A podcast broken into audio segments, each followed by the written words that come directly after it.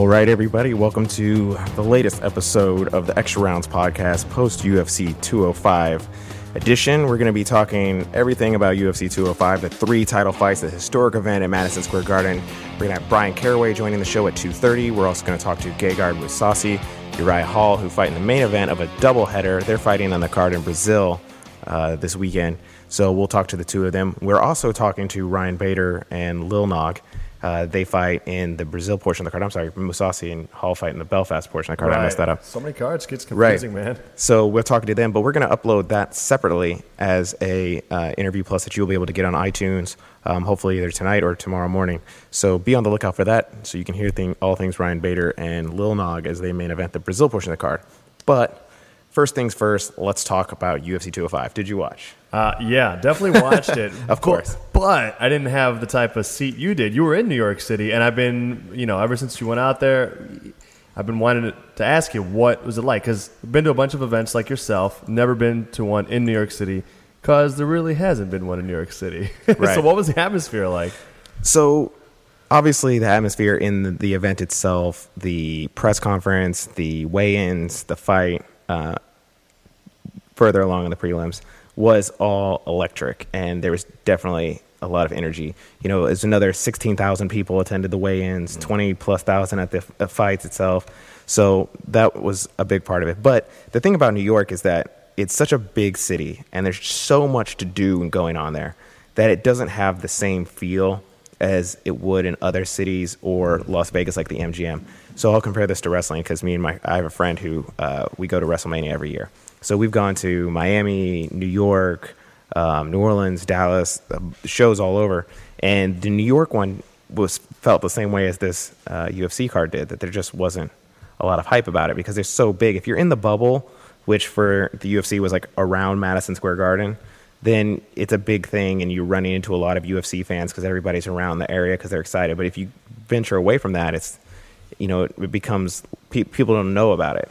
Um, so you know with the New Orleans card for WrestleMania, everything was in the Superdome and the French Quarter, which was like the mm-hmm. small little area, and they're you know half a mile from each other, and you just walk around and you see all the fans and whatnot. But then when we, it was in New York, you know everything was so spread out. That you just unless you were they had you know their fan fest and New Jersey and stuff in Times Square, and if you weren't in those areas, it seemed like nobody was aware of it. Mm. But that's not the UFC's fault at all, any, by any means. That's just the way New York is. Yeah, it's a big city. That's interesting. I hadn't. It makes a lot of sense when you say that, but I hadn't thought about it because you're right. In, in our bubble, we're talking about what a big deal it is to go to New York, and it is probably for that reason, right? Like this is a big, challenging market, and obviously the card did well. I think they sold out and stuff, but it's yeah, it's a different thing you just Well- got such, such a large city. Yeah, New York almost makes it seem like a bigger deal outside of New York mm-hmm. than actually in the city because the city's so big Mm-hmm. And there's so much that. going on. But because all the media, like a lot of media call New York home, Yeah. there's more press and coverage and those kind of things. And that makes it a bigger deal nationally to the person watching at home. it's almost like a brand. Like we're, a New- Right. we're New York event. And it has cachet because we're in New York. Right. Um, you know, but like when you you've gone to enough of the ones in Vegas, uh, and Dana White's talked about it. There's just different. Like everything's under one roof. Like you stay at the MGM, and it's the whole building's UFC 205, and you don't really need to go anywhere else. And even if you do, you're running into other UFC people. Like it takes over the strip. No, that's true. So much of Vegas's economy is around fights, and it has been for some time. And UFC has been successful in that in that fight industry. So yeah, you you run into fans all over. It's not so much. Even people who clearly aren't fans, and and I'm sure you run into this, Mike, in Vegas. They're like aware of it. They're excited about it. They're like, "Oh yeah, here for the UFC. I you know heard about so and so." They're looking for fighters that they probably don't know the names of, but they're excited. So yeah, it's a it's got a, a small town feel in that way when it comes to fights. Yeah, and you see people who are uh, in Vegas and they're just so excited. And I've seen it. People like walking around and they're like, "Oh, is that so and so? Is that so and so?" It's just it's like a different atmosphere because Totally. you can have those chance encounters. You- Yeah. You, know, it was interesting because the fighters were staying at a hotel like right across the street, so they'd walk back and forth from like Mm-hmm. media events and stuff. So there were that was kind of a, a cool, interesting thing that, That made is. it feel Vegas like. Um, That is so- pretty cool. I was, I, I- we should have gotten him out. We'll chat with him some point, uh, hopefully, and, and uh, maybe take a moment to reflect on this. But our, uh, Madison Square Garden is really, really close, like really close, like across the street, close to one of the biggest martial, mixed martial arts academies uh, in, in the world, which is the Renzo Gracie's academy. And Renzo had so many people in his lineage fighting on the card, like Frankie Edgar, you know, Eddie Alvarez, all these folks. But some, I remember leading up to it, I forget which one now. Might have been, um, I think Sapo was on that card. They were planning to do his warm up in the, in the academy, like before the fight on fight night, like glove up and then go across the street and like warm up there and then walk for the fight. Uh, it was that close. I mean, that's that's about as close as you get in New York, I guess, uh, as that type of like weird Vegas small town feel. But I, I got I wonder what it was like for those guys if they if the academy was filled with people. It'd be a fun thing to ask them about sometime. Right. Well, let's uh, move on to the card itself. Uh, one of the biggest talking points, aside from Conor McGregor, was the, the welterweight fight. Tyron Woodley, Stephen Thompson. Uh, I believe we've had both on the show. Yeah. So you know, you damn, you know damn well we did. We're just bragging about humble it. brag. so, what was your initial reaction? What did you make of it? Did uh, Woodley win the fight? Should it have been a draw? Did Thompson win the fight? What was your reaction? I, I thought it was about as close as you can get. I think a draw is is a really f- fair way of a fair decision because it came down to scoring philosophy. In my mind, Stephen Thompson won three rounds. The way he won those rounds was very different from the two he lost. He looked like he was near death uh, when he lost the rounds he lost because Woodley connected with big power shots, uh, it up, and, and looked like he was getting Thompson out of there. Thompson is just ungodly tough and conditioned, so he ended up doing well at the end of both of those rounds. But yeah, it, it was a weird it was a weird thing because of course we're supposed to add up rounds um, and score it that way with the unified system, which which I don't love. But you know, there's a good argument for for like uh, for some of the rounds Thompson won being so close that so little offense, effective striking, and stuff being being implemented that was, they were even rounds. So. As dissatisfying as it probably is for, I mean, I guess Stephen Thompson, who I spoke with over text briefly afterwards, you know, he, I'm sure he was disappointed, but he seemed encouraged that he would come back even stronger. As disappointing as that can be, it's it's at least it's at least probably something that seems fair. Like it's hard to say one of those guys was a loser because it was such a weird, great fight that had ebbs and flows. You know, just when you thought Thompson was certainly going to be knocked out, he comes out and finishes round on top, striking from. It's like, how do you what do you do with that? It, it looked like it was going to be like a 10-2 round that he ends it on top, landing punches. Like what? How do you what do you do with that? You know, it's it's tough.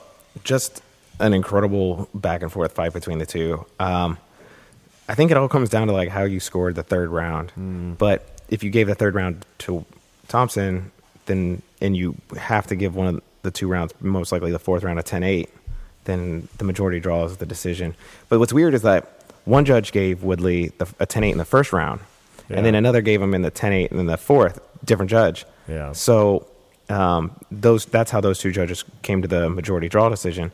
Yeah. I, I think that's how it worked out. I I'm think so too. Yeah, which is an interesting way to get there. But it's like if if that if if the three judges had all done like given him the the 10-8 round in both of those, he would have won four 47-46. Yeah, and there's a good argument for him deserving 10-8 in Right. at least one of those. So yeah, it's a it's it's tough. It's just incredible that uh, I mean Woodley almost finished him like three four times in the fight. Is a lot of heart and determination from Wonder Boy. It's amazing. So is that the next fight to make? You run it back right away? Jeez, you know, it seems very fair. The problem, the only problem to do that, it's doing that in my mind, is that I think both guys deserve a long rest. So you got to wait a while after a brutal fight like that, especially for Thompson. You got to you got to wait a while. Maybe he'll disagree, right? I'm sure he does. I'm sure he'll fight he'll fight Woodley tomorrow if you give him the chance. Uh, at the same token, I feel like Demian Maia earned his title shot a long time ago as well. Like I had him and Thompson as co number one contenders, kind of like I have Tony Ferguson and Khabib Nurmag- uh, Nurmagomedov. Oh, good lord! I just I butchered. I've been practicing all weekend. I swear I did it really great. Talking with my friends, Khabib, the Eagle. Uh, I think they're both number one uh, contenders at lightweight. So it's a frustrating situation when it comes to like Demian Maia. Um, I don't want him waiting in the wings. I want him to have to take more fights. But if both of these guys can agree on a timeline, and if Demian Maia or Conor McGregor doesn't end up fighting Tyron Woodley, which I, think next, which I think would be rare uh, or unlikely, then I think you do do a you do a rematch and you make it a main event. What about you? I mean, I think it left so indecisive. Yeah. Um, not necessarily that anybody disagreed with it, Sure. but there just wasn't a, a clear winner. We don't know who the better man is. Yeah. So I think for that regard, you have to run it back. Uh, so I do understand Maia's plight, but I think Secondary you know, at this point to this. what can you do Right, if you're right. him? It's That's- not his fault, and it's not legit. their fault necessarily either. I mean, unless true. you. Um, but anyways, let's let's move along to the star of the evening, Conor McGregor. Uh, he basically had a um, outstanding performance, living up to everything he said he was going to do. Uh, he's won both belts. He's featherweight champion. He's a Yeah. lightweight champion. At this moment, he still has both belts. Yeah. Despite what Dana White said. Um, Yeah. do you strip him or do you give him a chance to defend two belts? The interesting question to me is if the UFC has the power to do that. And I think Conor McGregor is sending signals that he's he's taking a stance where he's not accepting things that have been accepted before in terms of positions of power. The UFC, unlike boxing, isn't under the Ali Act, and so they don't have a lot of they're not they're not they don't have the, the type of regulation around independent rankings need to be in place and independent bodies that issue um, belts and, and all sorts of stuff like that. So they just kind of keep it in house. It's a really symbolic thing, but that symbolism of these belts has real material impact uh, on, on fighters' lives for opportunities like uh, endorsements. Um, to their, you know, obviously things like rankings play in, and the UFC controls their own rankings, which is tied into to Reebok pay and stuff like that. So it's a weird, convoluted thing. But I, I, I think uh, I, think Conor McGregor deserves a chance to, if if if we weren't dealing with all sorts of interesting tension between the two, potentially a big battle, and that wasn't an issue. I think Conor McGregor deserves a chance to, by some point in December, um, accept a date at some point in the future to defend the featherweight title, which would give him a year between winning and accepting the next fight. I think that's fine. And then he'll have a year between winning the lightweight title to uh, accept or fight and defend that title. I, I think we see so many boxers uh, at the highest, highest levels um, get away with fighting once a year um, to defend. I, I don't think you can strip people ethically without uh, without a champion, without giving them uh, a, a, chance, especially when someone uh, a chance within a year to defend it or accept a fight to defend their belt, one of their belts. Um, especially when someone is active, Conor McGregor, who's fighting different opponents on short notice and stuff like that. So I don't think sh- he should be stripped. I think he, I think, I think the reason he, I think it's good for for Conor McGregor and for pay per views if this guy holds more belts. The only reason they might consider doing it is because he's accumulating too much power and he's becoming his own promotional beast. Um, and I think that is more threatening to the UFC. Otherwise, there's no reason to even talk about stripping him. Well, this has just added to his popularity, so I wanted to bring this up today. Uh, for those of you who don't know, Fansided does is doing this thing. It's an inaugural thing, Fandom 250, where basically we're gathering the 250 greatest fan bases around the world, sports, entertainment. Uh, it's not one or the other; it's all fan bases together, and ranking them. And the rankings don't come out until early December, December 6th, actually. But they're announcing 10 things at 10 things that have made the list at a time. So today they announced uh, the next set of 10, and that 10 included the UFC, Conor McGregor, Ronda Rousey, and Brock Lesnar, who's cool. also in there partially for the WWE stuff. Yeah, yeah. But um, so those four things have been announced. So the interesting thing about this, though, was that the UFC was nominated as a whole. Yeah. Were you surprised to see the UFC? No other league like the NBA, NFL, none of that got in there. Were you surprised to see that UFC fans as a whole got nominated as a group? Not, it is definitely remarkable, like you're saying. But I'm not surprised because that's by and large been their approach to promoting. It's brand first, um, league first, if you want to call the league organization first, and and, and fighter stars um, afterwards. So I think the UFC has become a name so synonymous with uh, the sport of mixed martial arts at a professional level that it makes sense, kind of like a Xerox, meaning like a, a copy, or a Kleenex, meaning a, uh, a tissue paper, right? Like it's different than um, than the NFL in, in, in, in that way, or MLB. You still say baseball, you still say football, you might say pro football, or pro, you know, pro baseball. So uh, it makes sense. It is definitely an interesting thing that's worth remarking on. Good, bad, I don't know, but it, yeah, I, I wasn't surprised because so many people they think of UFC as an, as the name of a sport, Ultimate Fighting as, as the name of a sport. You know. It's like a Band Aid or Kleenex. Yes, absolutely, You know, absolutely. like Yeah. the product is so synonymous stole with my the thing. Kleenex example, but I didn't say Band Aid. Yeah. no, exactly. No, yeah. There's there's some brands that are so strong where they can, you know, we just Right. we don't think about it. We just Exactly. you know.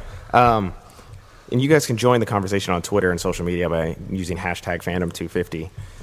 For the three fighters that were involved, who has more fans?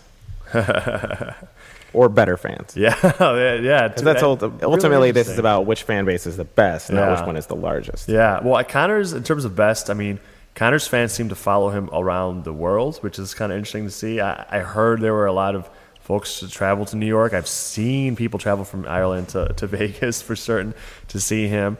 Um, I, I don't know. I, I think uh, you, you probably want to go with like Brock Lesnar having more because he's been on the WWE and, and MMA scene longer than either Conor McGregor or Ronda Rousey, and he has that, that mixture. Ronda Rousey, I think, has the most mainstream awareness like around her, but I don't know if they're like fans, like fan-sided fans.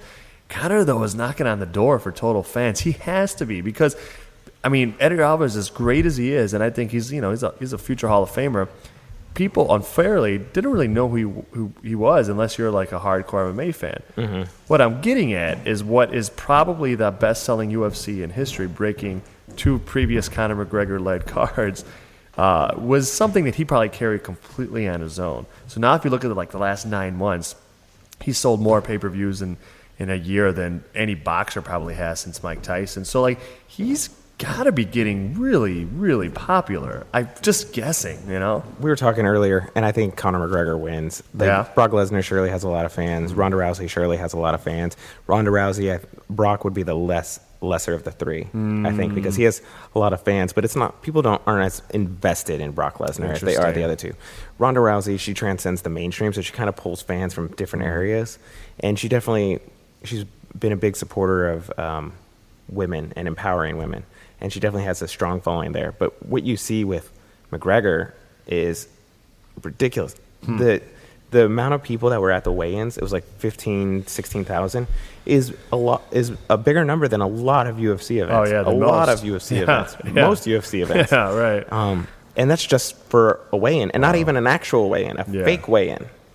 And that in itself, I mean, like the Irish people traveling and the singing. I mean, it's gotten to the point where Conor McGregor doesn't have to get into his opponent's heads anymore. His fans do it for him. Like you saw it at the press conference. Like the fans were chanting at Eddie, and Eddie's focus was strictly on the fans.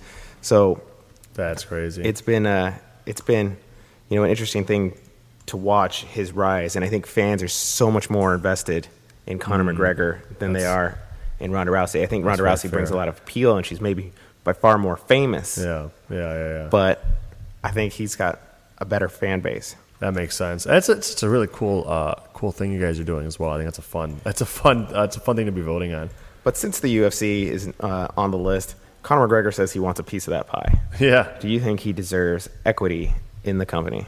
I, I do actually. Um, I've got a Really, I would have thought you would have been like, no. Yeah, no, I, I actually, I actually do. I think, uh, I think, put it this way, I think he's got a really good argument for it for for a couple reasons. One, as crazy as it seems, because the UFC has never had anything like that, it's actually not without precedent. In precedent in two ways. One, within with the current new owners uh, of the UFC, WME, IMG, they opened up shares of the company to clients of theirs. They represent a lot of you know A-listers out there. So now we've got a whole bunch of you know undetermined amount of like uh, or unknown amount to the public of minor, minority share owners. So they're doing that type of piecemeal parsing out of stuff, right? Uh, and secondly, in boxing, it's not unheard of at all. People with who sell uh, less and draw less than Conor McGregor who are in boxing long ago transitioned into promoter roles, right? It's actually a very common thing. You'll even see it like in the music industry. You get to a certain level, and you might they might give you your own. Um, uh, your own label within a within a record company. Uh, Oscar De La Hoya, Floyd Mayweather Jr., just to name two big examples within the last 20 years. When they reached a point uh, of, of a big drawing power, they actually ended up doing their own promoting. Right now, listen, they probably leveraged their their name and their sweat equity. I don't know how much cash either um, had to put up uh, exactly to do that, but at the end of the day, they became co-promoters. Uh, and and also, it didn't happen without acrimony, right? Uh, Oscar De La Hoya to do that had to go to war with with uh, Top Rank, Bob Arum's Top Rank Promotions. Floyd Mayweather had a lot of difficulty as well, separating from Top Rank. This stuff happens, and it happens usually because fighters get fed up. The way Conor McGregor clearly seems fed up. We didn't see the just pure adulation after that win uh, like we've seen so many times before, right away he was insulting the UFC and the new owners and mocking how cheap he called them cheap mother effers because they didn't have a second belt re- ready. He was right away putting them on blast and saying this is like a rinky dink thing. But if they had that belt there, they might not have put him. He might not have He, him. he probably wouldn't have, but you could t- it's revealing that it was in his mind. And then Right. when he talked, he followed up later and saying, "I, I want equity." I think he has. A, if Conan O'Brien and Mark Wahlberg have uh, have have some small piece of it, he has a good argument. Furthermore, uh, and, and other boxers who are selling similar or less pay per views as him, I, I think I think he has a good argument to say it. And also, I think it's a pretty easy way for the new owners to like to make him happy. They can they can try to make him a client, and then they can give him a share like they do with other clients, which is a big ethical concern if you're promoting and managing someone in boxing and be against federal law. But they can do it. It's not against law right now in MMA. So I think it's an easy thing for him to do. I think it's a good argument to say he deserves it because he is just selling a ridiculous amount. Yeah, what's uh, also interesting is that McGregor tweeted about it in 2014 Sure did. And said he wanted equity. So this isn't like a new idea. To We him. all this thought he was always just a the end game. yeah. Yeah, just, ah, look at this kid. Isn't that that's that's hilarious, isn't it? but talking about fighters who are fed up, Nate Diaz. Yeah. he supposedly, I guess, was in New York. Thought he was going to UFC 205. He said that they gave away his tickets to Nick Jonas and. Uh, they were trying to keep him out of UFC 205, and of course there was a video of him leaving a club, which was like Conor McGregor's, uh, supposedly where his victory Yeah. party was. Yeah. and saying that he crashed it. Not that there's any evidence that he actually was ever inside or near him, but you know that's the headline that's out there. So, what do you make of the situation with uh, Nate Diaz being kept away from the UFC, UFC 205? He says it's because they didn't want him to win this moment and then have Diaz lurking there to ruin it. What do you think, fair or foul? Well, I don't know if he's telling the truth or not, but I think it's entirely possible. Like he could just be making it up. Like they're, really good at promoting, and like you said with the club thing, who knows if he was in there? Who knows if the UFC did or didn't give him a ticket? Uh, like he, he, there's no telling. But I think he's right that the UFC is showing uh, favoritism towards McGregor over him, and that and that the UFC didn't want uh, doesn't want it hasn't shown an eagerness for them to fight again. I mean, after the first two that they had, the amount that they sold, and then the way the second one ended, which was a super close fight that everyone on their feet, you know, across the world watching. Like, and then Dana White, first thing afterwards, like, no, we're not going to do a third one. Oh, you don't like money and excitement and like two guys that want to fight each other? Oh, yeah, Nate and Conor both said we want to do it again right next. Like, so I think he's right that the UFC is trying to keep him away from Conor, which is a weird thing because I think if- he's right that they're they're they're maybe trying to protect him and, and, and keep Conor as a golden child, they're, they're the, the UFC that is. They're doing it at a moment where he's sending signals that he wants to go to, to war with them. You know, so it's a it's a weird balancing act, protecting and fighting against the guy. Do you think uh, they make that fight the next fight? It's the you know everybody's talking about now Yeah. that he's the lightweight champion. That his first title defense should be against Diaz. Well, I think there's, a, there's an interestingly good argument there for it. It'd be really unfair to Khabib or Tony Ferguson. But I, I write in this column, I think it'll be out tonight at mixedmartialarts.com. I think we should we should save our breath. I think Conor McGregor's next opponent is is the UFC and the new ownership. Uh, I wouldn't look for him to fight anyone if he sta- if he sticks to the, what he's saying other than them right now. Um, maybe that's that's one way that it could it could it could uh, they can get him out there. But if he sticks to what he's saying for asking for equity, I think there's going to be a lot of discussing to go on. And I think we're seeing a situation now where now that he's made the history with belts, belts don't matter. Conor McGregor does. Well, the belts are a promotional tool, Yeah, anyways. At no. least that's how the UFC will con- contractually say it. But, yeah, well, Um, and if that, speaking of which, going back to stripping them, if that's what they're truly there for, promotional purposes, you don't take them off McGregor. I But- agree. Unless you're worried about him having too much power. you know. They cross that bridge. but they really have now. speaking of which, you brought we're you know while we're talking about his next opponent, of course, there was the infamous run-in with Floyd Mayweather. Yeah. So Floyd Mayweather uh, was asked if he saw the fight, and he said he didn't, and he uh, basically said it was disrespectful to compare McGregor to him. Yeah. Made the comment that the elephants don't concern themselves with ants, and uh, of course, then they caught up with McGregor, who asked who they asked if uh, what he thought of Floyd's comments, and Floyd uh, McGregor basically said, "Tell him to say it to my face." Yeah. That's, a, left that- it at that. that's an amazing response. So- and also, now Floyd's wrong.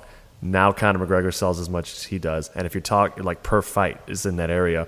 And he does it a lot more often. So he just, he sells more in, like, any given year than, or this past year, two years than, than you ever have. So Conor's a like he's he's he's a as big of a star as, as Floyd Mayweather. I think a big of a draw at least. So that brings up the question: Do you want to see it? Depends on the rules. If it's in MMA rules, yeah, absolutely, because it educates people on the difference between MMA and other fine, amazingly challenging, but much more limited structurally um, fighting styles. If it's in boxing, no, that's that's that's that's that's silly. I think like I think I saw something Conor said he'll do it for 100 million. That sounds about right because he's losing in boxing, and Floyd is lasting a few seconds uh, before having his world crushed around him in MMA. So I don't I don't want it. If they fought MMA, yeah, I'll see anyone fight MMA because I think MMA is such a cool thing. Who's going to win when there's very limited rules? Throwback the biggest of ways. Absolutely. But do you do you so you don't think that if best out of three, one of each, right? no, I'm sorry. Go ahead.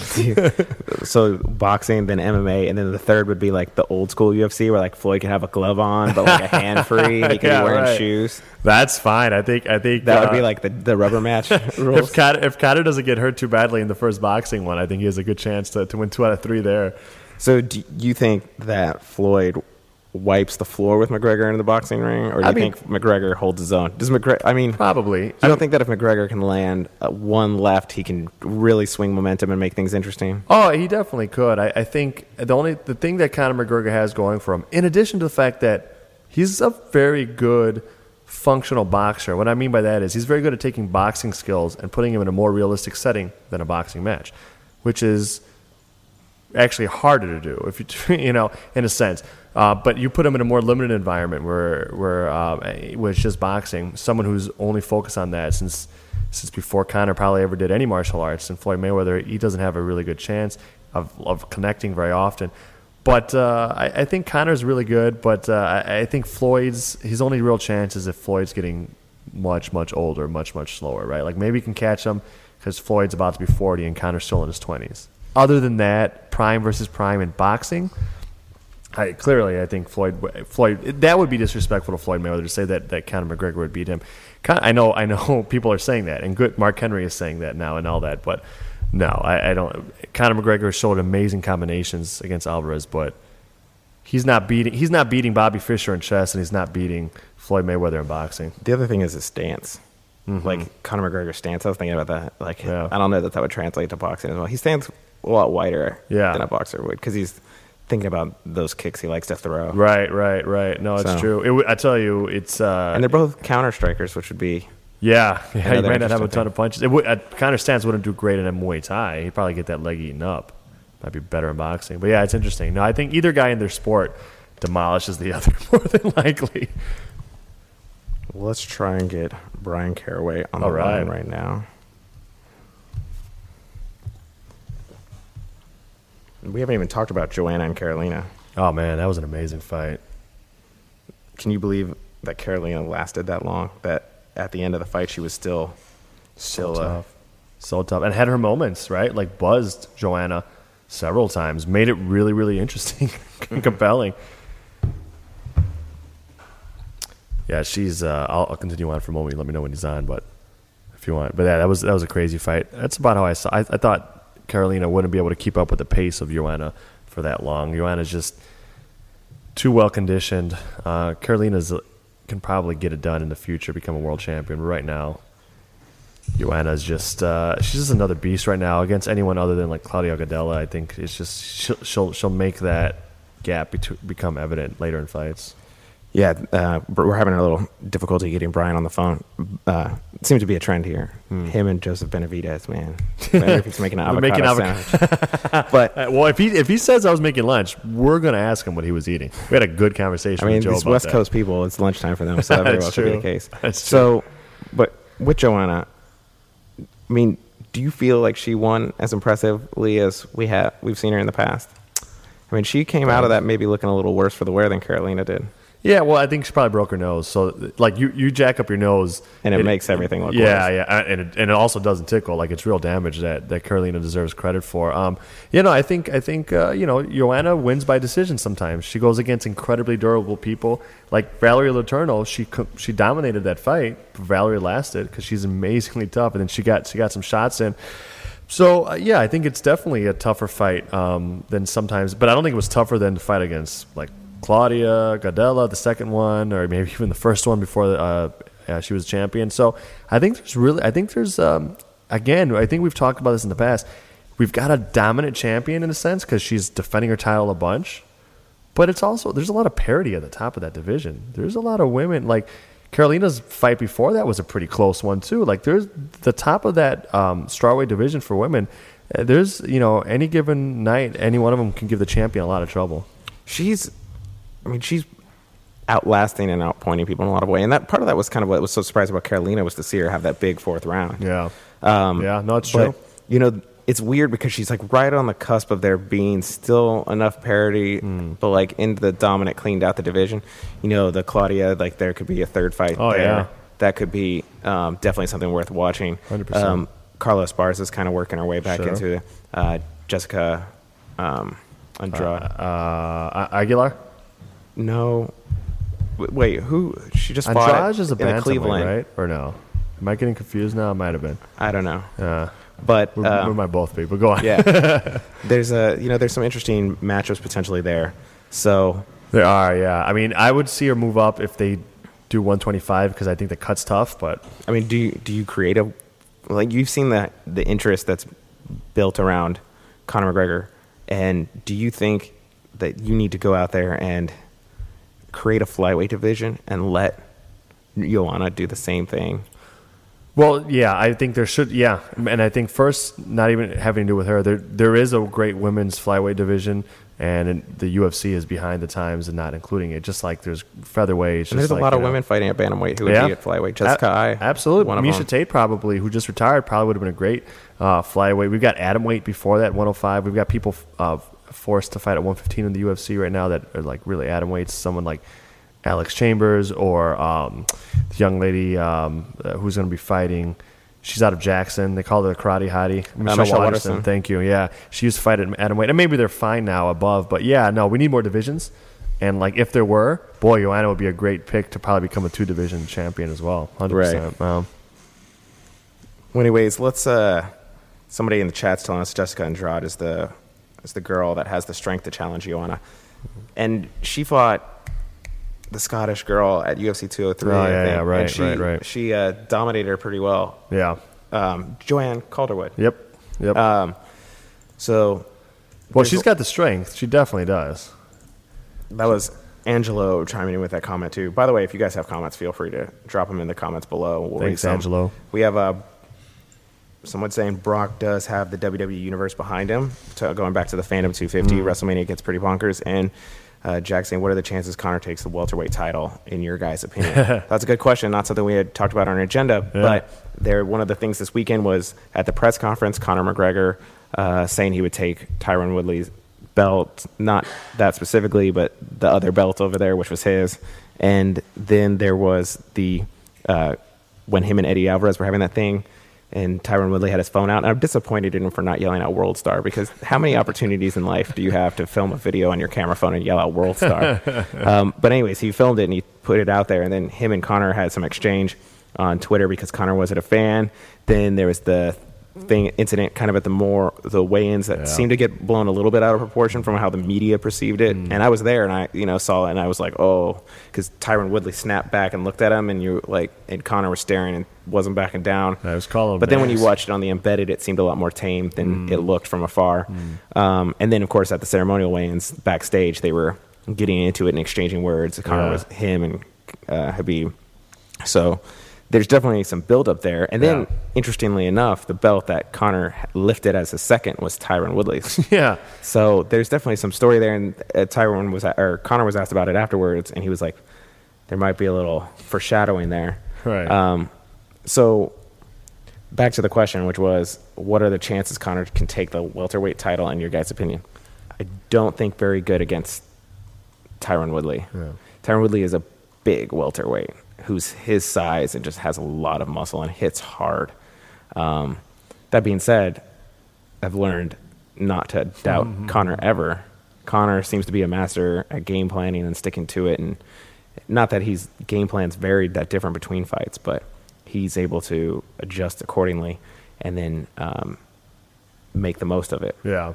So, um, but I just I feel like Yeah, it's a well. That's a horrible division for him. Everyone talks about Nate, D- Nate Dana White talks about Nate Diaz being like the super heavyweight champion of the world or something. But Nate Diaz is a tall, slim dude who's a lightweight. Nobody cuts. Nobody fights except for like a heavyweight Right. fights at a weight class where they don't cut. Yeah, very And few. Conor, like he weighs 170, Right. walking around. Yeah. Tyron Woodley weighs 205 walking around. sure I mean, he he, makes Nate Diaz to be this beast, like Yeah. walking, you know, three times the size of me. Nate That's Tyron like- Woodley Yeah. in real life. Yeah, yeah, absolutely, absolutely. And like, no, there's no good matchups. Steve, you know, Conor's a better striker than Tyron, but Tyron's you know bigger and a better wrestler. Uh, Stephen Thompson is really tall. Demian Maia would like it. Just it's a listen. If you hang around and if you hang around and exchange punches with Conor McGregor at at length, yeah, you're you know you'll probably get knocked out eventually. But assuming these people aren't dumb enough to do that. They actually have the physical attributes, as Conor says, to, to give him problems. So Conor can knock out a mule if, you, if the mule stands there and lets him get a shot in.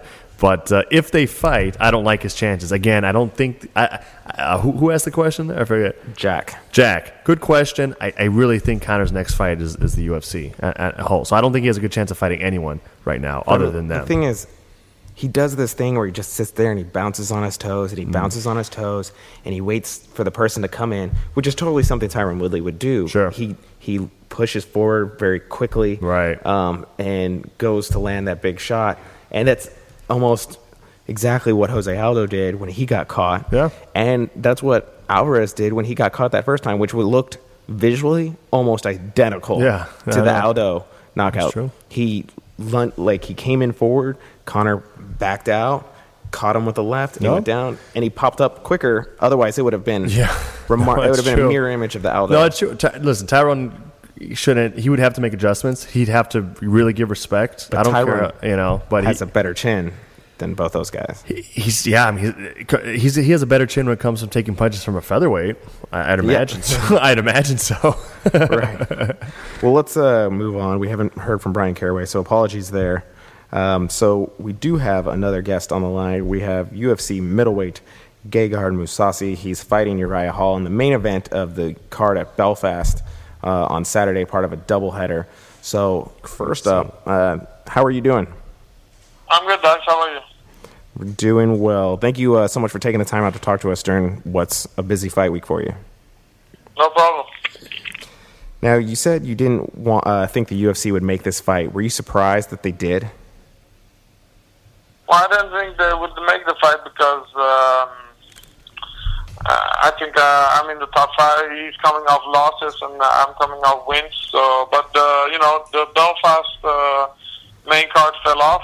They called me, and uh, uh, I said yes. So they went and called uh, Uriah Hall and convinced him to take the fight, and now we are here.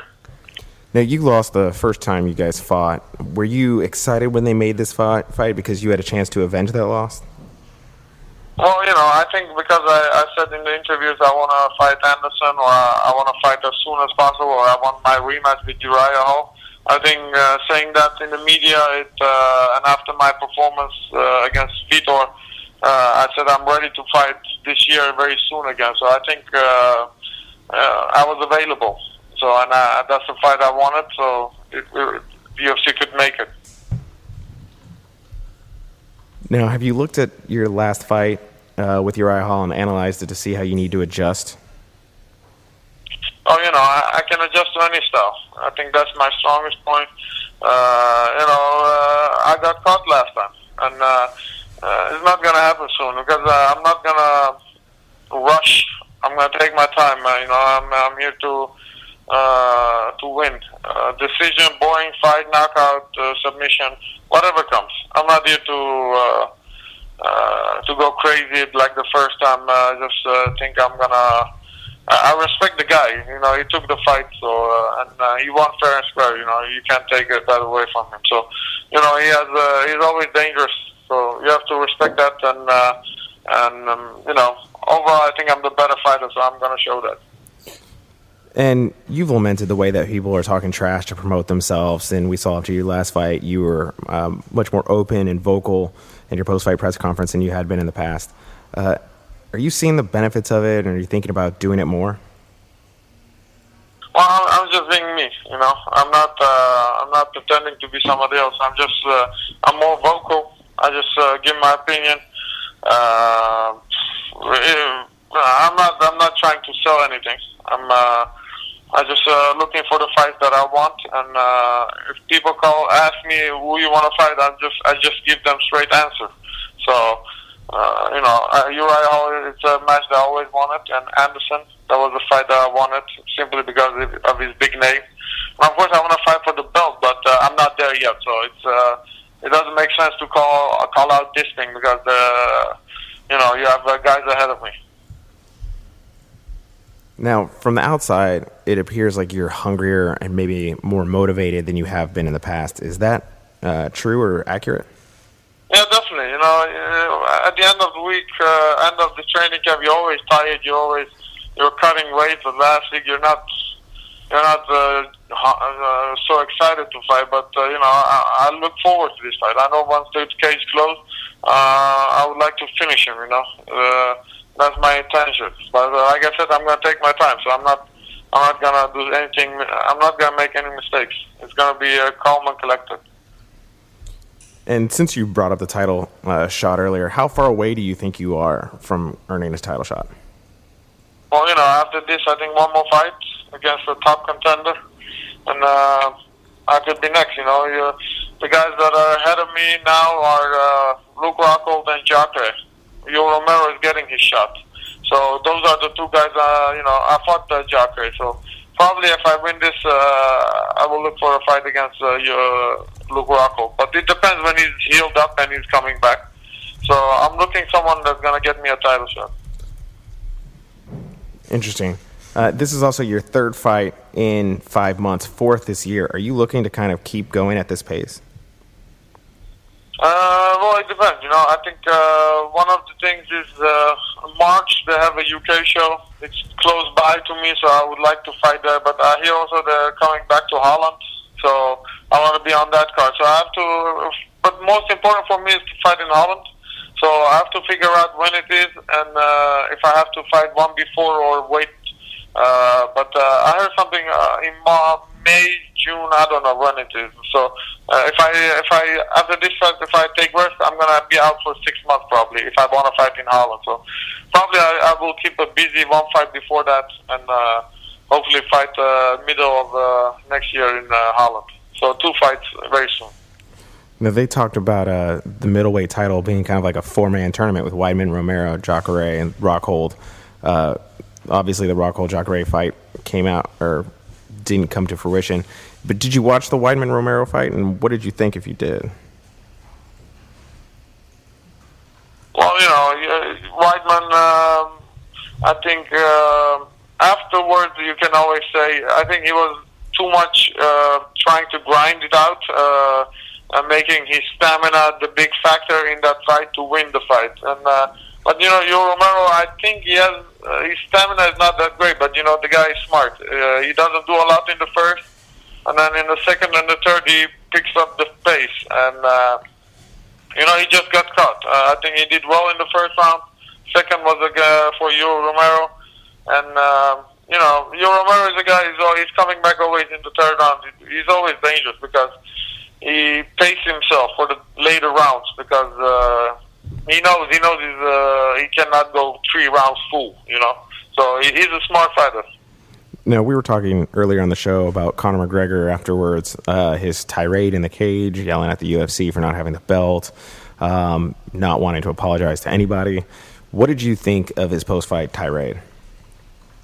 Know, I enjoy watching him. Uh, he's entertaining. Uh, I got nothing against the guy. You know, he won, so you have to give him the respect uh, for, to to step up. You know, he steps up, so you have to respect that. You know, and uh, other than that, uh, you know, uh, he overdo it sometimes, but uh, he, he does. He puts uh, people on their seats. You know, he's uh, he knows what he's doing uh, to keep people uh, be interested. You know, and it's uh, actually good for uh, for for all the UFC. You know, he brings a lot of attention, a lot of people, a lot of eyes. So you can't you can't blame the guy for doing what he's doing as long as long as he's not me, he can do whatever he wants. I, I, I don't care. not that not that people need to emulate him or try to be him, but you say he's you know bringing people and attention to the sport. Are there lessons to be learned from him? Well, you know, I, I felt uh, Khabib was nice. You know, uh, the interview, uh, press conference, uh, not press conference, but uh, he's uh, after the fight. You know, he got, you know, it depends. People just need to speak up. You know, uh, just a little bit. I don't say they need to go overboard, but uh, like Khabib got also a lot of attention simply because he had a dominant win and uh, he spoke his mind, and uh, that's what people want. They don't need to somebody who's gonna trash talk. People like just if people give their opinion. You know, uh, you, I understand that uh, being uh, respectful or polite or humble or you know is not gonna get you nowhere. You just uh, you don't need to go overboard to go crazy, but just uh, just say what you feel, and uh, I think people appreciate that uh, once you're yourself. You, know? you mentioned Khabib. Does he get the next title shot in your mind? No, no, no. They, they're gonna protect McGregor. That's that's that's not that's not a fight that uh, that they're gonna do. Well, thank you uh, so much for taking the time out to talk to us. Best of luck to you uh, this weekend with your fight. No problem. Thank you. Thank you. So, a couple interesting nuggets there from Yeah, uh, Gegard. I don't know where to start. One, he thinks that the UFC will protect Conor McGregor Yeah, yeah. and not schedule him to fight Khabib, um, which is interesting and a popular opinion in a lot of people's minds. Uh, the other thing, he said he wants to fight Luke Rockhold. I don't know if he said that before. Yeah, I hadn't heard that actually. Uh, I, I sent the little Rockhold signal out when as he was saying that. Uh, we'll see if we get a response back from from Luke, uh, letting him know about that. But yeah, that's a that's a great fight if they're both healthy and both ready. Yeah, and I thought it was interesting that you know he also mentioned that he wanted to wait until uh, wait to fight in the European cards. Yeah, You know that's um, good for him. obviously a shorter trip and more important to him. But yeah, that's uh, that's interesting. We- You know, let's talk about Rockhold Mousasi if Yeah. that were to happen. Sure. I mean, I don't want to look past Uriah Hall by Yeah. any means. Of course, But, obviously he beat him already, um, but yeah. what do you, what's your first read of that fight? I think that's a really cool technical strikers uh, match with, with two guys that are also really great grapplers. I think that could go either way. I think, um, you know, my, my initial thought is like Luke would want to mix up his striking with pressing against the cage and, and working to, to, to beat up and, and, and make uh, Mousasi feel his size a little bit. But Mousasi is fought at, at 205 for many years. Like, he's not easy to push around, even if you're uh, you know a little bigger than him. So I think that would be a really really cool fight between two of the more well-rounded dudes um, in that division. So yeah, I'd love it if, if it if it ends up happening where it makes sense for both of their careers and the timing. Psh, That'd be a cool fight, and if it happened in Europe, it could be a headlining thing, right? Mousasi can can, can headline something in the Netherlands. That'd be cool. Yeah, You know, and since their little four man tournament kind of fell apart, yeah, why not make Rockhold uh, Mousasi if he were to beat Yeah. Hall, of course, Right, right. a number one contender fight? That'd be fascinating. yeah. I think, no, I think so. and it, I might be wrong here, but I believe Mousasi beat Jacare when they fought. Um, yeah, what the hell? Let me look that up now. I'll I- look it up on a Yeah, computer. let's see. Yeah, no, I would- love that. Yeah, there's we still got a little bit of muddledness up there in the division, but with Rockhold being injured, I guess it sets him back where he, you know, a little bit, but he should still probably if he if he comes back and wins whatever he fights next, you would think he should be up there in contention. Uh, He lost He did lose, right? 2014. I was going to say because I don't remember the last time Hawkeye lost other than to Rockhold. So okay, thanks That's for right. checking that. Um, yeah. Which is a close decision.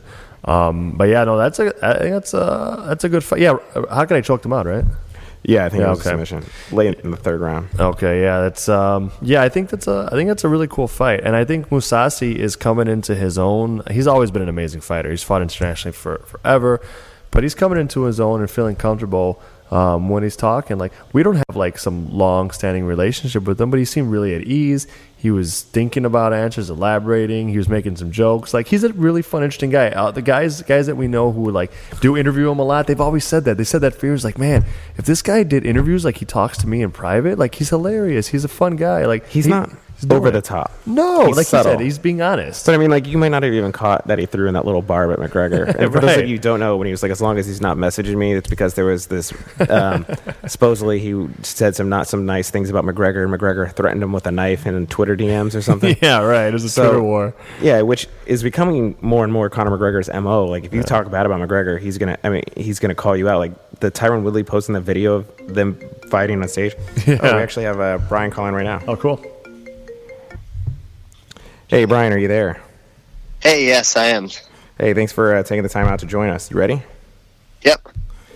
Well, first of all, we wanted to t- uh, talk to you about UFC 205. You got to kind of witness it without being a fighter and going through that. You were coaching. Um, what was the whole experience like for you?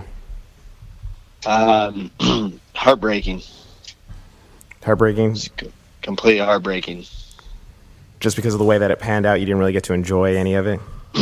Um, just no. I mean, there's a lot of deeper levels I could talk to for a long time, but just uh, seeing someone's uh, heart not be there. Um, I think everybody's watched her fight before, and you. I mean, anybody that knows anything about anything fighting or MMA could see that she wasn't in. In she wasn't even in the fight within the first, you know, minute of the fight. You watch like all of her skill, technique, her movement, or everything. It was just her, her heart wasn't there, and there was no tenacity. There's just there's just nothing there. And I knew with right away, I didn't care if she was fighting, uh, you know, a little pink bunny rabbit out there. She wasn't going to win the fight, um, just by the way she was fighting. And uh, you know, it was just really heartbreaking. I didn't expect her to to say what she said after. That wasn't planned. Didn't know about that at all. And uh, yeah, you know, I, I know that's obviously a big big subject story, but I really don't. I really don't want to talk about it. Understandable. I mean, it caught a lot of people off guard, and surely, um, I think, feel like a lot of people are trying to uh, process it.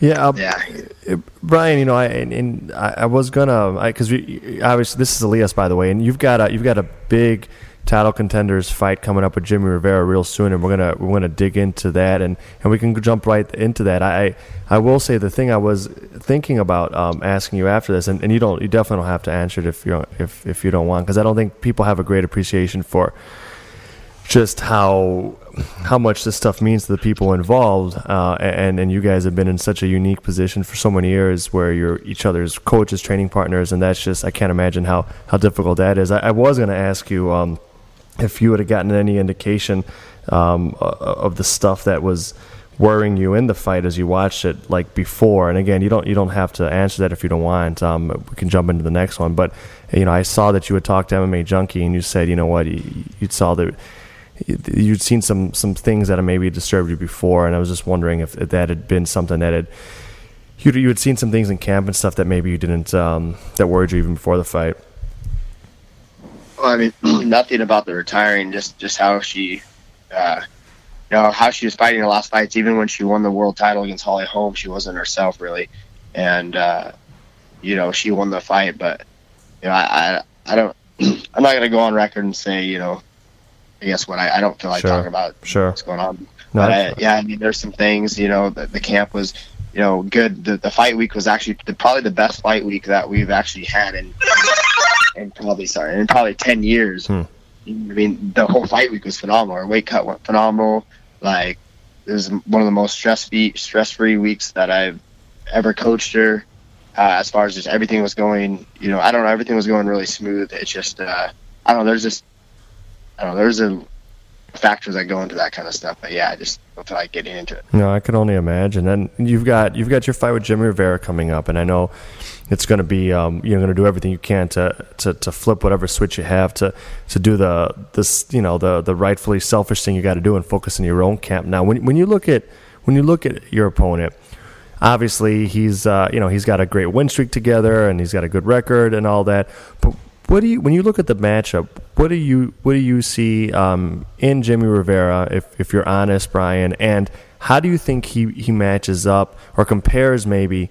To overall quality of, of opposition of guys you've already faced and, and mostly beaten because you know whether or not everyone is recognizing it you've got one of the most impressive records in the division, and you're beating uh, the who's who of, of title contenders out there. So I'm curious what you see in the matchup and uh, and how you think he he uh, he compares to guys you've already beaten. I think he's definitely a top contender. I, I always believed that Jimmy Rivera was before he was even signed with the UFC. I, I watched him fight. I've known him for a long time. He actually fought on Ultimate Fighter the same season that I did, and he lost to my friend uh, Dennis Bermudez, uh, who he was actually handily winning that fight. Um, and then uh, Dennis caught him in a bad position, and the rest stopped the fight. I think entirely too early. But uh, you know, I, I think he's a top. You know, he's a top uh, top fighter in the world, and he's where he's at, where you know for a reason. And uh, he'll be a great challenge. And you know, I'm excited to get in there and test myself. You know, uh, he's a young up and coming guy. He's got a lot of fire. He's on a good win streak, and uh, he's got a lot of confidence building behind him. but I think you know, look at his competition who he's been fighting. He hasn't fought anybody like me. The, the one guy that I could say that, he fought that was legit is you know Faber. But Faber's on his way out. Um, you know, I feel like Faber kind of fell in love with the striking game a lot. You know, he got away from the Faber that made him successful. You watched Faber uh, in the WEC days or even the early UFC days when he first got in there, he would get in scramble situation with guys and he'd take him down and he'd elbow him and he'd grind, you know, grind on him. And he kind of got away with that and just started, you know, trying to kickbox people and kind of fell away from his his strengths. And uh, you know, I see that happen a lot. A lot of wrestlers, and a lot of people kind of fall in love with striking and uh, or get away from you know their game plan. And uh, I don't know if it's just because Faber's been around a long time. He's kind of at the end of his road. Um, you know, I think he jumped back in there uh, right away after coming off the you know loss to Dominick Cruz, and I think he was emotionally uh, not 100% either. And uh, not to take anything away from Jimmy because he executed his game plan perfectly. He did exactly what he needed to do, and I think he's a tough opponent for anybody. But I just I really believe that uh, you know, I'm the next world champion, and I believe that no matter who gets put in front of me, I'm going to impose my will, and uh, whether they know it or not, uh, my game plan or not, and I'm going to come out the victor. On the flip side of that, you mentioned Faber getting away from what uh, his wrestling, which made him so successful. Do you see somebody like uh, Demian Maia is kind of laying the ground? You know, if you stay true to your grappling roots, you can extend your career. I feel like me and Demian Maia are, are you know, brothers from another mother. I, I love that guy. You know, I love his. I exactly. You know, people might, might hate or not. I feel like I, you know, I, I'm more well, like more well rounded. I can have good striking. Obviously, I beat Eddie Wineland, who is a former WEC world champion. And you know, I beat him at his own game. You know, he's one of the best strikers in the division. I out kickboxed him that whole fight, and uh, you know, people like to sleep on my striking because uh, my grappling is such a high level. But yeah, you know, I think uh, that's that's something that Demian and I have really in common is we know what our strengths are, and we're not afraid to go out there and implement that and get away from what we know is gonna you know win the fight because ultimately we know it's we know it's an entertainment sport, but ultimately winning fights is what gets you world titles and you know it's what pays the bills. You know, you know fighting excited and getting your paycheck cut in half or possibly getting you know cut from the UFC. You know, it's it's a hard balance to say. Well, if you're the most exciting fighter, you look at Leonard Garcia, he lost a lot of fights, but how exciting did he have to crazily be to, to be able to you know keep fighting after that many losing streaks and he eventually still got cut you know what i mean and uh, you know that was his strength anyway so it's uh, it's you know it's kind of being a brawler so we had a lot of punching power so i think it's just you know it's an important to to make your own style exciting you know and i feel like i'm an exciting fighter uh, you know i have a lot of a lot of movement and my grappling my takedowns are very unique and i think i you know make it very exciting for scrambling. I think the fans are getting more educated on what's happening on the ground and grappling. And I think people are starting to appreciate, uh, you know, catch wrestling and jiu-jitsu a lot more these days. Personally, that's my favorite part. I love watching that aspect of things. But you know, you talked about your te- your knowing your strengths and weaknesses. You, you're also really smart when it comes to the sport uh, not only in the cage, but I feel like you're becoming really smart outside of the cage, and it seems like you're tactfully picking opponents. You fought a guy in Aljamain Sterling and beat him, an undefeated fighter with a lot of momentum. You've kind of made that momentum yours. Jimmy Rivera's coming off that big Faber uh, win that you were talking about. Now this is another young up and coming guy. You're making his momentum yours. Is that the kind of thought process going into it when you're trying to you know figure out what's next for you? Yeah, you know, I mean. you can plan so much, but I realize you got to bite down on your mouthpiece and fight eventually. I really wanted that John Lineker fight for one because he's ranked number two. He's ranked even above Jimmy Rivera, and uh, number three, I, th- I would smoke him. You know what I mean? Like uh, I think Jimmy Rivera presents a lot more problems than John Lineker. He runs around a lot. He, he doesn't like to engage in a fight more. He, tries to make it a mixed martial arts. And what I liked about John Lineker is he'll stand in front of me and he'll fight me You know what I mean? There's a difference between someone who's going to fight me and someone who's going to play a mixed martial arts game. And I don't try to back up and pick people apart. Uh, you know, and even though that is a sweet science itself, and it, I have mad respect for that, like, um, you know, that's just not my style. I like to come forward. I grapple, punch. I'm gonna come and fight you.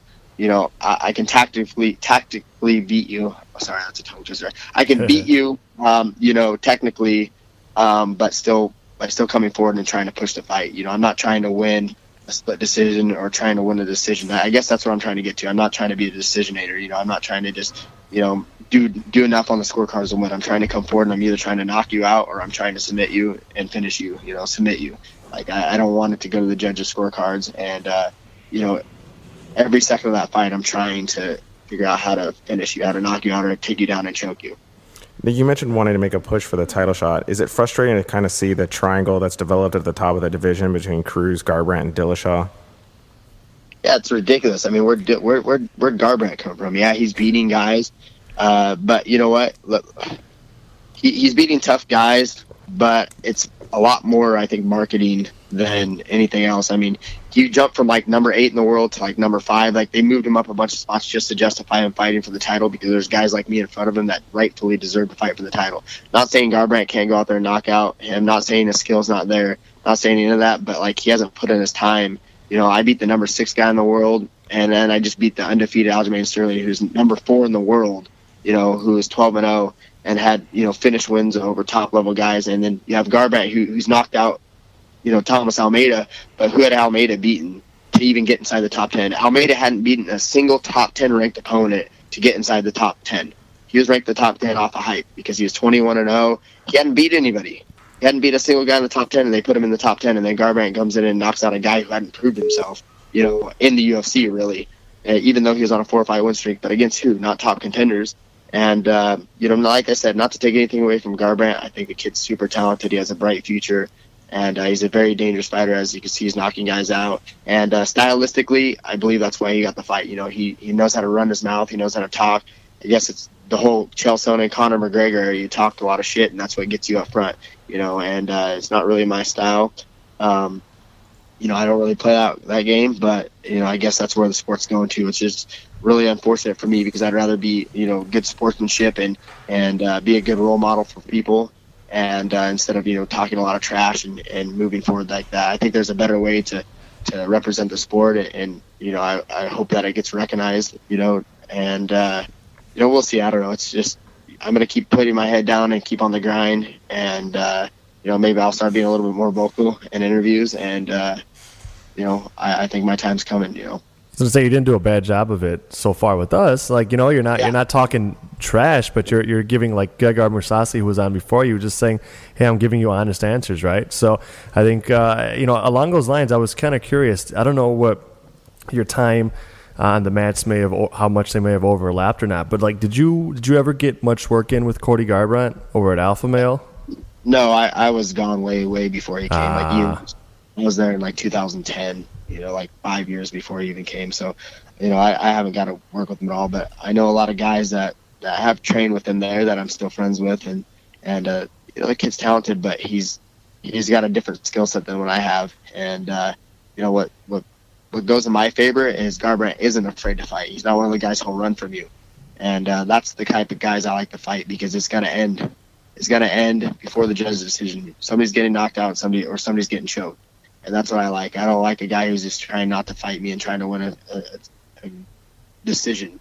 So uh, you know, I welcome that fight too. I called him out. You know, he called me out. I, I, well, I guess he was trying to call me out, and then they switched it up to a fight. So I, I called him back out. I said, well, "Okay, let's do this." And then uh, then all of a sudden he didn't want to do it, and then next thing you know, gets the title shot. So I said, you know, if I I'm not going to get the title shot, I want to fight John Lineker because he's ranked, you know, really high in the top five, or I wanted to fight Garbrandt because he's got a lot of he's got a lot of hype. He's talking a lot of crap. He wanted to fight me, and then you know they bypassed me and gave him the title shot because they think it's going to be a more exciting fight. You know, because you know Dominick Cruz is predominantly a striker, um, and so is Cody Garbrandt. So they think it's going to end in you know a fantastic striking match. I guess I don't know. It seems like that's what the UFC is pushing these days. They don't really like you know Demian Maia's and and they don't really necessarily like my style. Even though I don't just grapple, you know, I'll, I'll strike with guys. I I was trying to strike with Aljamain Sterling a lot more, but he would just run away. And I was trying to call him out, you know, throwing up my hands. And um, it was that fight was either a matter of who's going to get on the wrestling first. Is he going to shoot and take me down first, like in first in the first round, or am I going to beat him to the punch?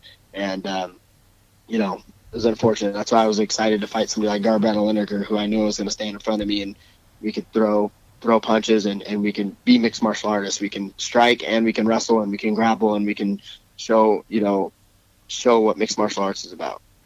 You mentioned a, a little nugget in there that you uh, prefer to fight somebody who wants to fight as opposed to somebody who tries to fight for points. Uh, does that mean that if you were to have a rooting interest in their fight, that you would prefer to see Garbrandt win and fight him for the title as opposed to Cruz? yeah, I think so, honestly, because he he'll stand there and fight. You know what I mean? And, and Dominick Cruz is a really tricky puzzle, and I have mad respect for that that guy because people, first of all, the way he's went through an adversity is, you know, that that's an inspiration to not only me, but it should be to anybody to, to see him going through all his knee surgeries and, and all those injuries and to come back and to regain his world title. That's just, I think, you know, Dominick Cruz should go down in the history books forever. Like, he's one of my favorite fighters, even though he runs and like that. He's so uh, artistic in the way he moves and the way he strikes. Um, he puts so much expression into it. And uh, he's such a passionate guy. Like, I'm a, I'm a big fan of Dominick Cruz. And uh, although I I appreciate his fighting style. I don't necessarily like like it as far as like guys I like fighting. I like guys who will come forward and finish. I loved when I seen him fight Mizugaki and he came forward a lot more and, and he took him down and he mixed up, you know, finished him on the ground. He knocked out Mizugaki. I like seeing that passion come back. And then I feel like when these guys get to the top of the sport, it's really hard for them to lay it on the line like that. So they start becoming you know, a lot more precision fighters, kind of like I saw with Frankie Edgar, one of my favorite fighters ever. When he first got in the UFC, he was having these barn burner wars with Thiago uh, uh, Thiago Tavares and and Tyson Griffin and was mixing up wrestling, striking, and super excited. And then he realized like, man, this is this is kind of dangerous. you know, I mean? like, this is crazy. I you know getting too much. And he realized like, hey, I'm faster than these guys. I have a little bit cleaner striking. I can just hit these guys and run. I can hit these guys and run, and I can win these decisions. You know, it's easy money for them. And uh, you know, although I understand his position as a fighter and paying the bills and all that stuff, but like I respect somebody a lot more who's gonna just bite down their mouthpiece and, and, try to finish the fight. It comes down to finishing. That's why I always love Kenny Florian. He always tried to come forward and finish fights, whether it's by knockout or, or, or by submission. So although I have mad respect for Dominick Cruz's style, um, because not everybody, nobody can fight the way he fights, and uh, to come back through the adversity that he showed, came back through is inspirational. But uh, is it my favorite fighting style? Absolutely not. I like guys who try to finish. Do you see uh, Jimmy Rivera as being one of those guys? I don't. I think Jimmy Rivera he has finished guys, but I think he's, you know, I think he's calculated, but I think he's a guy also who, who, uh, you know, he doesn't try to fight to finish. He just tries to fight almost not to lose. And he hasn't lost since really early in his career. Do you feel like you've uh, cracked the code or figured out the puzzle? Well, yeah, you know, I don't know about figuring out the code or puzzle. I just think that, you know, who's going to want it more, and ultimately who's going to want it more, and who's whose skill set's going to over overshine the other person's skill set. You know, who's going to be able to impose their will. And uh, I believe in my heart that I'm going to be able to impose my will over him, and I believe that my skill will triumph over his skill. And that's what it really comes down to: who wants it more, and and who has the actually athletic and you know who actually has the skill. You know, sometimes heart will override skill, and sometimes you know, someone just doesn't quite have enough skill. They try, and you see these people get beat up in the cage, and they get dropped three, four times. They keep getting back up, and they just quite don't have the skill. I believe that I have, you know, one of the biggest hearts and the best chins in the division, and uh, I believe that I'm one of the most talented guys in the world, and definitely the most talented guy when it comes to, uh, you know, jiu-jitsu and grappling in our division. And uh, we'll leave you with this last question. Your fight's in early January or mid-January, I guess. Uh, is it rough having a training camp over the holidays? Extremely rough. I mean, I was begging the UFC to give me a fight in December. I even asked Jimmy Rivera. I'm like, dude, let's fight sooner. let's, have Christmas. Why, why, are you afraid of me, man? I need the full camp. That's why. That shows me a chink in his armor right now. I'll fight him tomorrow. Like, where are you at, bro? Like, if you're listening to this interview, step up and fight me. If one of these cards fell out, you know, I heard that the the Melbourne card, the main event fell out. I'm sure they replaced that, but I was begging to fight him on that card fight me anytime, anywhere. You know, let's uh, fight before Christmas and then have our time with our family. But um, inside word from his camp is is that they're afraid of me. They need more time to like try to crack my code and figure out how to beat me. And how to beat me is basically punch and run and not fight me. The only way Jimmy Rivera is going to fight me is throw little flippy kicks out there, jab and run, and jab and run, throw flippy kicks and jab and run, and and that's that's how he's going to beat me. You know, um, put his money where his mouth is. You know, step up and fight me. Well, thank you uh, so much for taking the time Yeah, out to talk to Ryan. us. Uh, best of luck to you in your fight. We can't wait to see it in January. Awesome. Thank you guys for having me. Take care. Or earlier, hashtag fight me before Christmas, bro. Hashtag let Bryan eat. Like Yeah. that's that's awesome. I love that he's out there. He's like, no, let's. How about let's fight now and then let's eat later. Now, anytime a main event or a fight gets pulled out, like that's immediately where my attention's going to turn Oh, to. absolutely. I'm gonna be like, is is you know, I'm a, the first thing like if, if a fight gets pulled out, like Yeah. the Albany main event or something, Yeah. I'm gonna immediately go to Bryan Caraway's Twitter and try and see if he's uh he's already angling for that fight. So wanted to move right along because we're running out of time, but we have uh, Uriah Hall on the phone. Uh, Uriah, how are you? What's up? Uh, sorry for the delay in getting started. Um, you shared a story about being intimidated yesterday when you were doing a Facebook Live about being intimidated when you fought uh, Gegard Mousasi the last time in Japan. Uh, you won that fight. So is this fight week different? Um, not really. You know, he's going to be a little more hungry. He's going to be more cautious. I mean, you've seen his fights after mine. He's just like, I'm not messing around anymore, which is good. So I woke him up. If anything, I think I kind of helped him out. So he said, "All right, I'm at the best at myself. So let me take him out." So bring that shit on, man. Hey, Uriah, this is Elias. Uh, Dan Henderson said he, before this last uh, rematch, this last fight he had, he never wanted to to rematch Michael Bisping because he knew he would never be able to top his his his first win, that knockout walk off KO at UFC 100, and only the belts being on the line made the difference for him. So we're curious, what's your reasoning here in taking this fight, especially because it's on short notice against someone that you you did beat really convincingly in in, in highlight uh, fashion? Um, no, it was just an opportunity. The first guy couldn't do it. Didn't call me. It made sense. He was from Europe. He's looking for you to win again. I heard his career, and um, he's looking to get over that hump. He didn't see a guy like me beating him, so why not? So I was like, "Fuck it, let's go." Now, some fans have pointed out that you've traveled a lot for fights lately. Is that something you enjoy, or is it more frustrating? No, I hate it. It's very frustrating. It's a lot of frustration because the time difference. It's frustrating for tax purposes. It sucks, but it's your job, and at the end of the day, it's an opportunity. So when an opportunity presents itself, you kick that bitch down and you introduce yourself. That's what I'm doing. And of course, everybody was watching UFC 205 this weekend. You have ties to UFC to uh, to New York City. What did you think of the event? I think it was good. Um, for the first time being in New York, it was a big card. Didn't see most of the fights. Um, caught the ending of the Joanna Jędrzejczyk fight. I love watching the girls fight. There's no feeling out process. Um, who was after that? Tyron Woodley. Tyron Woodley. That was a good fight too. Very dramatic. And then there was the main event. Um, kind of picked homeboy apart. Did it with style. Looked pretty good, man. Now, you're a fighter that really appreciates the technical side of things. Do you ever envision yourself moving into an analyst role in the future? Absolutely. I love doing stuff like that. I see holds. I see a lot of things differently. I mean, I can look at a person, look at their body type, and just right away tell them what their strength should be and what their weakness should be and what their style should be. So Have you? I would love to do that. Maybe like after this, um, commentator-wise, I, did, I was approached about an anchor, so I'm like, yeah, fuck it, let's do that too.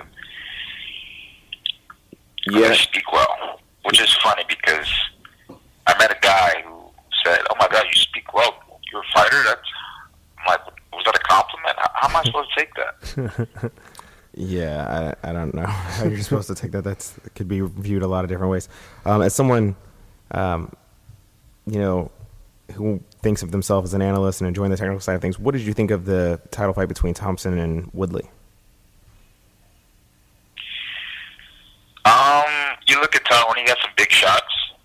Um, with the judging system, I don't know how these people are educated.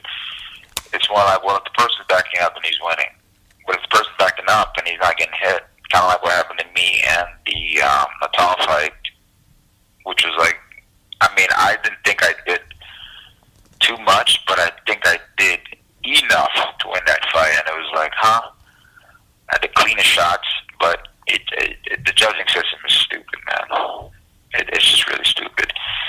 I would love to see that fight again, though. I think they both had a really great, um, fantastic matchup. Tyron really got a little gas at the end, and um, Wonder Boy just kept pressing forward, but I guess he didn't throw enough, you know. But it was crazy because you throw too much, you get caught. You don't throw enough, you you won't progress because Tyron is a, he, he just needs that one shot. And Wonder Boy, you just gotta wonder what's gonna happen. Perfect matchup. And you mentioned the scoring system, which obviously was a big talking point. What is a better way of doing uh, or scoring MMA fights? Yeah, allow these judges to really understand and get really educated on what the fuck they're doing, and not use the boxing system, which is fucking ridiculous. It's one dimensional in boxing, and use some common sense. If I'm beating you up and you take me down, like what, ten seconds? How the fuck are you winning? It's stupid. I I don't get it. I really don't. So it, it motivates you to just go out there and just take out the person first and not leave it to the judges. That's probably one of the best advice I've ever heard from Dana. So we're doing this thing called uh, Fandom 250. We talked about it early in the show. Where we're ranking the best fan bases in the world, sports, entertainment, everything. So, want to know what are you a fan of? Uh, what do you like to do in your free time? Uh, I like to do, um, like I go to my, when I go to New York or California, mostly New York, I go to schools. My buddy, he, um, he works with kids, so he's always invited me to teach the kids and talk to them. I love that environment because, you know, they're the future. I'm not going to do this forever. I used to be an instructor and I didn't realize how I was inspiring a lot of kids, a lot of three and four year olds. Parents would bring them to me. And I would teach them martial arts, but the dessert, the best part of that was the the fundamentals of never quitting, of never giving up. And that's something very hard to teach a child. And if you can teach a child that mentality and say, hey man, it's gonna get tough, but you gotta understand when it gets tough, you gotta keep going or you gotta change your mindset a little bit to get ahead. Then you mold them into a champion. It doesn't have to be specific champion in sport, but champions in life. I love that feeling of helping and giving back, especially kids, because in my youth I got bullied, and I wish I had someone come to school and be like, "Hey, it's going to be okay. You can't quit." And right now it might be a little rough because this is all you know, but if you don't quit, I promise you, you can be anything you want to be. I had to figure that out for myself, and now knowing this, whenever I get a chance, I give it back, and so that's very important to me. That's a very special cause, and you deserve all the praise in the world for uh, doing that and working with those kids. So um, know that it's appreciated. And uh, best of luck to you in your fight coming up this weekend. Thank you so much for taking time out to uh, talk to us during fight week. Thank you. All right, that uh, brings us basically to the conclusion of the show. We heard from uh, Gegard Mousasi and Uriah Hall, who both fight in the main event of the Belfast portion of the doubleheader. Yeah. Um, we'll talk to Lil Nog and Ryan Bader and upload that as a separate uh, show or episode of the podcast tomorrow or tonight. Uh, you can download it on iTunes after this. So um, thank you to everybody who tuned in to listen. Uh, my name is Mike Dice. I'm Elias Cepeda. Make sure to subscribe on iTunes, leave us a five star review and a written review. We'd really appreciate it. And we'll see you next week, same time, Wednesday, 2 p.m. Central, 3 p.m. Eastern. Uh, follow Extra Rounds on Twitter, and we'll let you know who's scheduled to be on the fight. We might have to get Luke Rockhold on now. now Yeah, a reason no. to talk to him. Yeah, absolutely. So, uh, thank you everyone for tuning in.